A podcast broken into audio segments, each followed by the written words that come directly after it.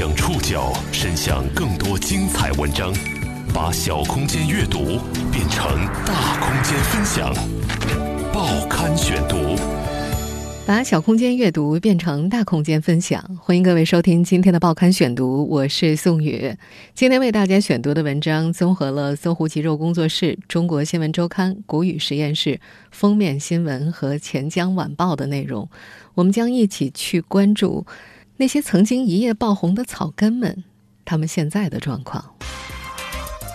这是一个草根非常容易成名的时代，伴随一段又一段疯狂的短视频，众多底层小人物在流量的拱卫下火箭般蹿红。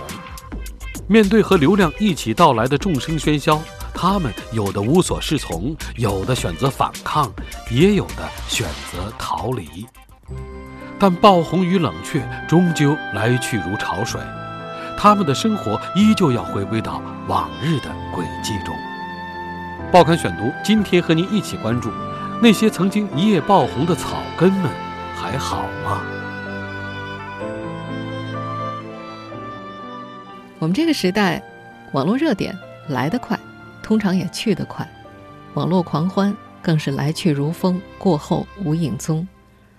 今天我们将会去回访一些曾经被流量选中的昔日网红，观察他们短暂出名之后的人生，以及流量褪去、回归生活之后，他们如何重新面对自我。总共是十万，然后打完折一万八。发编辑是什么？就这上面，这个项目好像是八千八。这个录音片段可能很多人还有印象，去年八月底。浙江民生频道的宝藏节目《一八一八黄金眼》报道了一位十八岁的浙江男孩吴正强的故事。眉毛的话，他他稍微给我修了一下。这修完之后，我还我还不如感觉我之前的眉毛好。之前那眉毛的话，我那些同学怎么比是都说是有点凶的。当我做完这个之后，我感我感觉这个比这个还凶。节目当中，小吴去理发店，被店家开出了一张四万元账单。在这段视频当中，小吴的眉毛搭配无辜又无奈的表情，喜感十足。人们说他长了一双让人看了就想笑的眉毛，也因为这双眉毛和发际线，他意外成了网络狂欢的主角。而这场狂欢绵延了数个月，在不到半年的时间内，小吴上了近二十次微博热搜，什么发际线男孩了，P 小吴大赛了，没有办法表情包了。我相信，如果你经常刷微博的话，总有一款热搜霸占过你网上冲浪的时光。与此同时呢，小吴也上了包括《快乐大本营》在内的多款综艺节目，又参加了电影发布会和吴镇宇租房论战，还成了2018年微博之夜的嘉宾。在一八一八黄金眼新闻当中，小吴顶多只是一位典型的投诉人。二零一八年八月底走红之前，他只是一个每月只能租出去两三套房子，业绩在公司垫底的租房中介。而去年三月份到杭州打工之前呢，他只是一所技校里读计算机的技校生。身边人对这个男孩的印象是听话、木讷、沉默寡言。买衣服是他那时为数不多的爱好，他习惯去杭州四季青批发市场买衣服，一套夏装一百块。棉服不超过三百，再就是去超市买零食、打王者荣耀了。在那期节目播出之前，没有人想到小吴一度会红成这个样子。这个在横店影视城所在地浙江东阳的山村里出生长大的青年，从没想过自己能够和娱乐圈、演艺界产生什么关系。他曾经对媒体镜头这样说过：“我只想正正正正常常的上上下班而已，我不会进军任何娱乐圈。凭着你的长相，应该还行啊。我知道，但我不会去闯娱乐圈这条路。但娱乐圈没有放过他，他的手机很快就被打爆，化妆品厂商、手机厂商、网游厂商、网大导演、直播公司都找他合作。在爆红的那段时间。他走到哪儿都有人围观合照，就连上厕所也有人在外面等着。商业邀约实在是太多了，这个阅历尚浅、缺乏主见又不善言辞的十八岁少年，终于在流量的诱惑和裹挟之下，冲进了娱乐圈这个名利场，开始了自己跌跌爬爬的碰撞。想换机，超过一千万人的选择。我们现在听到的是小吴拍的第一支广告，这支广告登上了上海的人民广场和北京的望京地铁站。上海繁华的淮海路步行街，有段时间全都是小吴的照片。直到现在，网络上依然能够找到很多他拍的广告片段。看电视，我选择六频道；去旅游，我推荐东阳门店影视城。当时就有不少网友吐槽：“你说好不进娱乐圈的呢？”他那时在接受媒体采访的时候回答：“我没进娱乐圈，我只是在娱乐圈的边缘。”这个从农村走出来的青年想利用自己的名气换来更多的收入。从他走出农村开始，他就一直想赚钱，想给家里减轻负担。我家里的话，年是年是年初盖一套房子，我也要替我父母还债，欠了大概应该是几十万吧。但是今年二月份。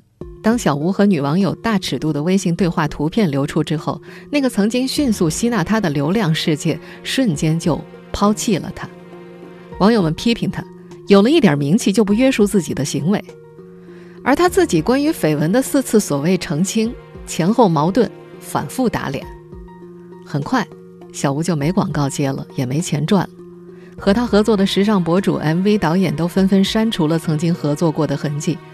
有些合作方公关发微信泄愤，说小吴不争气，这种人都不该红。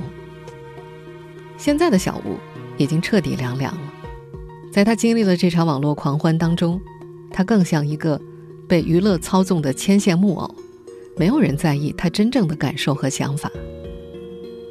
在今年一月初，网络上发起的那场。P 小吴大赛当中，策划人高喊着“中国三分之一会用美图秀秀的女孩都在帮他变美”时，小吴在自己的微博小号里写道：“人生如戏，全靠演技。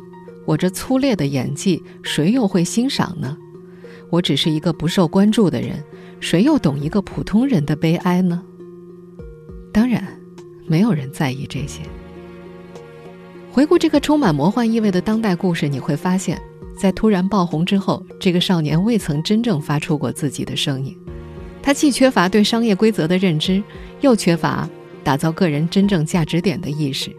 他终究只是个报得大名的普通人。大家早已不再关心发际线小吴最近过得好不好，更不在意这段走红的经历对他今后的人生会有怎样的影响。今年三月，小吴差不多已经凉了的时候，流浪大师沈巍又在一夜之间被流量选中。发生在他身上的故事更具魔幻意味。报刊选读继续播出：那些曾经一夜爆红的草根们还好吗？流浪大师沈巍的故事，三月份的报刊选读曾经为大家讲述过。在那段时间疯传的视频里，蓬头垢面的沈巍。在跟身边人解读古书、畅谈文学，对于路人的提问，他一一解答，侃侃而谈。饱读中外文学，流浪上海街头二十多载，再加上离奇的身世传说，沈巍被打上了“大师在流浪，小丑在殿堂”的标签，一时间成为全网流量担当。在爆红的那段时间里，他享受了非一般的待遇，一招手就会引起轰动效应。比起主角沈巍，那些追随流量大师的围观者是更奇葩的一种时代盛景。从妆容精致求合影的网红女主播，到要求嫁给流量大师的大胃王姐姐，再到橡皮糖般紧跟在大师身边，成功塑造了师娘人设，一夜间圈粉数十万的皮衣女子，还有蜂拥而至的众多直播手机镜头们，各个角色粉墨登场，令人瞠目结舌。在走红之前，流浪汉沈巍每天凌晨两三点起床出门，并赶在清洁工工作之前捡好垃圾，然后回到住处看书写字。除了书是买的，包括食物在内的其余所有东西都靠捡垃圾。走红之后，沈巍脱下了蓝缕的衣衫，刮了胡子，修了发型，穿上了得体的衣服，做起了直播。我从今天开始呢，尝试进行。呃，抖音直播，希望继续得到大家的关注。从四月份开始，他陆续在数家平台上开启了直播。在中新网的采访视频当中，他表示自己希望通过直播平台传递一些正能量，希望能够起到一个改变直播风气的作用。如果我能够起这个作用呢，我我认为是善莫大焉。感到很高兴的一件事。而且大多数支持我的网友呢，也是希望我啊这么做的。至于其他的嘛，大的规划我还真的很难说，因为只好是随呃随势而为吧，看看下一步能够怎么样。目前也就只能这么做。目前沈巍做直播的主要内容和文化有关，直播收入最高的时候曾经有二十万，一般来说稳定在十万一个月左右。在其中一家短视频平台上，他有九十多万粉丝，他每天晚上做一个小时，最多的时候会有两万人在线观看。走红之后的这几个月，沈巍去了新疆，到了南京，还去过广州、中山、韶关、成都等地。每到一处，都会有热情的网友千里追随。住的是豪华酒店，出入有车接送，还有源源不断的饭局，前呼后拥的粉丝，俨然是当下偶像的待遇。这和他之前的生活相比，是翻天覆地的变化。来自《钱江晚报》的报道说，五月底的时候，沈巍到了杭州，在浙江省博物馆孤山馆区参观的时候，他的周围依然有十多名粉丝包围着。钱江晚报的记者记得，那天沈巍在博物馆看展品的时候，粉丝们就会紧紧跟随上去，把他包围起来，选取各自的角度拍摄。有很多人甚至拿着两个手机在拍。原本安静的博物馆变得有些热闹，有旁观者小声问：“这是什么领导来了吗？”那天在博物馆，沈巍对一切都很感兴趣，他讲得头头是道。他一只手背在后面，一只手指着展品。他问：“你们知道这是什么吗？”他开讲之前总是会用这句话。围着他的粉丝们都忙着直播，回答的寥寥无几。沈巍倒也不在意，自顾自的讲解。看到介绍中用了凤凰涅槃，他就讲郭沫若；看到清代文人野外消闲途中的人物随身携带笔墨，他就说：“如果这是个现代人，随身携带的肯定是手机充电宝。”他还对围着他的粉丝说：“你们没有充电宝可不行啊，一会儿找不到就急了。”他还会指着那些书画：“这两幅画够你们在上海买几套房子了。”这些都引得围观者一阵轻笑。这些围观者大多开有直播账号，他们依然围绕着这位曾经的流浪大师，拍沈巍的花絮，拍各种小视频，尽管。他们向在现场的记者承认，他们完全听不懂沈巍在讲什么，但他们坚持认为自己的直播是给沈大师的粉丝们听的。有多少粉丝呢？那天在记者身边开直播的两位，一位两百多人在线收看，另一位的粉丝数只有两位数。沈巍在接受《钱江晚报》采访的时候说，他自己也不喜欢这种状态，他不喜欢粉丝前呼后拥。但是对待粉丝，他是抱着感恩的心的。他说：“他得承认自己的改变是粉丝们给的，这种改变和他的个性不合拍，但他得适应。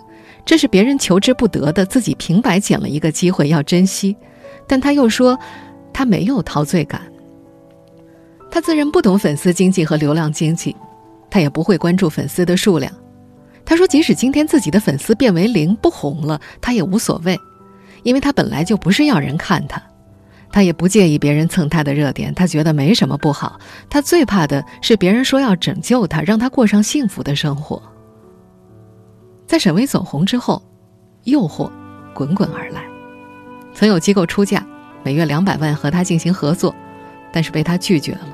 他说自己没这个能力，他觉得这种要求很高，自己会让他们失望的。虽然这几个月谈合作的人没断过，但他一直是拒绝的态度。谈论这些的时候，沈巍很清醒。他说自己骨子里有忧患意识，生活越是好，那么有可能磨难就会越来越近，反而苦日子平平静静的，没人来争，也没人来抢。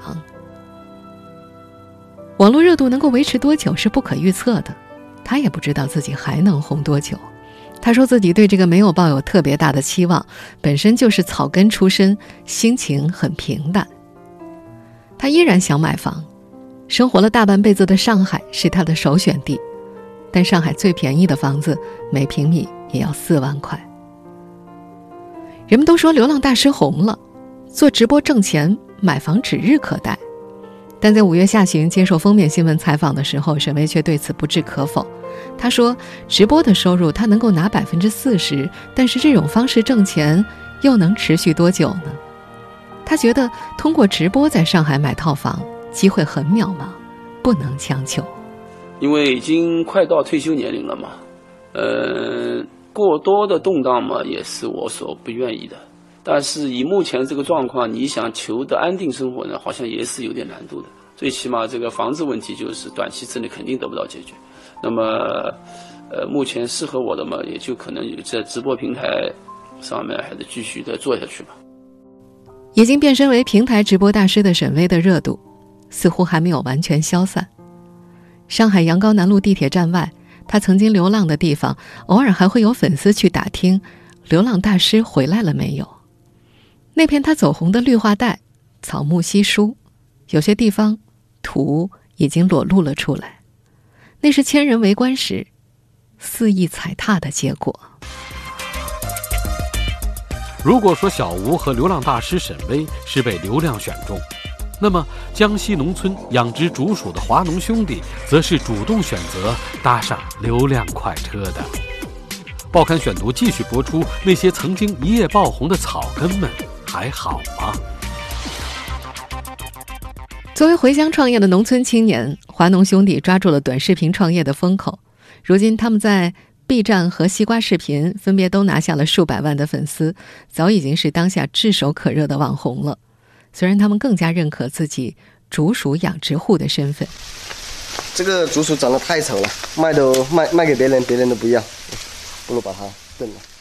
仅仅只花了半年时间，华农兄弟就实现了从零到两百多万粉丝的增长。他们每天在各大平台上收到上万条评论。华农兄弟将以何种理由吃掉下一只竹鼠，一度是网友们津津乐道的话题。这只竹鼠它只喜欢吃米汤拌饭，不喜欢吃竹子，这样下去肯定不行的。它的消化系统啊容易出问题，不如我们带它去河边烤了。他们打破了次元壁，在西瓜视频的三农频道。和以鬼畜搞笑的 B 站俘获了不同的人群，收获了同等程度的喜爱。他们爆红的那会儿是二零一八年的国庆假期，当时有不少人寻到他们的家乡，面基喜欢的 UP 主。到目前为止，华农兄弟依旧是网友们喜爱的网红博主之一。他们被流量选中且保持相对长久的流量关注的奥秘是什么呢？看了华农兄弟们上传的视频，你就能明白，他们知道真正的农村生活其实很难和精致挂钩。他们所展现的都是真实的风吹日晒、鸡毛蒜皮。他们用最简洁的方式取景，用现场收音，在每一次风和日丽和经济泥泞当中，告诉大家关于生存的一切。他们高清画质的背后有专注的精神。他们同时展示了农村的无限可能。充满朴素而原始的生机勃勃，让在格子间里的无数网友感到了一种来自田园的诗意。这些奥秘让华农兄弟和那些表演喊麦、生吞活舌来博眼球的乡土味博主不同，和发际线小吴的意外爆红又迅速凉凉也不同。在他们之前，很多透过社交媒体去看乡村生活、底层生活的，大多是一种审丑的视角。他们。把乡村生活变成了一种审美，让城里人通过视频感受到了青山绿水的乡村野趣，自食其力的平安喜乐。也正是这些奥秘，让这对兄弟在网红之路上还未来可期。而类似的农村网红，有把复杂的做菜流程简单化，对烹饪有独特理解的美食作家王刚，以及脑洞大开、持续发明不锈瓜脑瓜崩。雷神锤包等无用玩意的手工梗。不过，走红的华农兄弟也非常清醒，他们感觉短视频的热度迟早会过去，网友们不是长情的人，或许他们很快就不会再对自己上传的内容感兴趣了。在接受中国新闻周刊采访的时候，他们说，今年他们就要转型做实业了，打算把赚钱的重心放在竹鼠养殖和销售的实业上。他们也不想透露自己通过短视频平台到底赚了多少，他们怕乡村青年把做视频想得太过美好。要知道，他们上传的五分钟成片，除去拍摄时间之外，通常需要制作四到五个小时。无论是小吴的眉毛恶搞，还是流浪大师变身直播大师，亦或是华农兄弟的乡野土味，他们都主动或被动地被流量选中，成为过顶级流量的网红。草根网红短暂出名后，必然会从高处缓缓降落。当观众蜂拥而至的快感和实惠消失之后，他们又该如何重新面对自我呢？报刊选读继续播出。那些曾经一夜爆红的草根们，还好吗？无论是小吴、流浪大师，还是华农兄弟，他们的走红都太过意外。这个意外在于他们是野生网红，产生于目前业已成熟的网红工业体系的批量生产之外。而他们的共同特点是，都来自底层。互联网广泛普及，特别是这两年短视频平台风行之后，小人物有了表达自己的渠道，也有越来越多的机会出现在主流舆论里。小吴、流浪大师、华农兄弟都是被动成为网红的。在底层小人物和流量遭遇的情境当中，一张又一张蜂拥而至的合影。一段又一段疯狂传播的短视频，让他们以火箭一般的速度红了。在带来关注度的同时，也带来了这些流量主角们从未经历过的烦恼。他们被放到聚光灯和放大镜下反复观察，他们中的有些人无所适从，有些人选择了反抗，还有些人选择了逃离。但无论是反抗还是逃离，到最后，他们终究要回归到自己的生活轨迹中。网络世界里的爆红和冷却，来去如潮水，对他们来说，走红的岁月简直就像一场梦一样。一个底层网红，到底能够红多久呢？没有可消费的笑点，没有持续的内容输出，我们眼见着小吴逐渐凉凉了，失去流浪者的神话身份，走向直播买房的俗世生活，流浪大师的热度也早就不及从前。对于华农兄弟千奇百怪的烤竹鼠和青山绿水的乡野生活，网友们也总有疲劳的一天。这种红对他们来说是否真的有价值？目前可以看到的价值是，他们大多掘到了人生中的最重要的一桶金。比如，小吴一度接到了很多广告代言，沈巍拿到了几十万的平台打赏。对于华农兄弟来说，有了平台的分成，加上打开了销售渠道。他们的日子也早就超越了他们的计划，但是，他们中的大多数人也仿佛都明白，在走红之后，从流量巅峰跌落，是一种命运的必然。很快的，他们的生活也会折叠回去。经过一场浮华的爆红梦，冲上云霄，又跌回谷底，如何去看待过去的这场梦呢？醒来后，又如何要重新面对自我？如何过好接下来的这一生，或许会成为他们未来人生里的重要课题。但路到底该怎么走，终究需要他们自己去摸索。毕竟，他们所经历的一切，是从前少有人经历过的。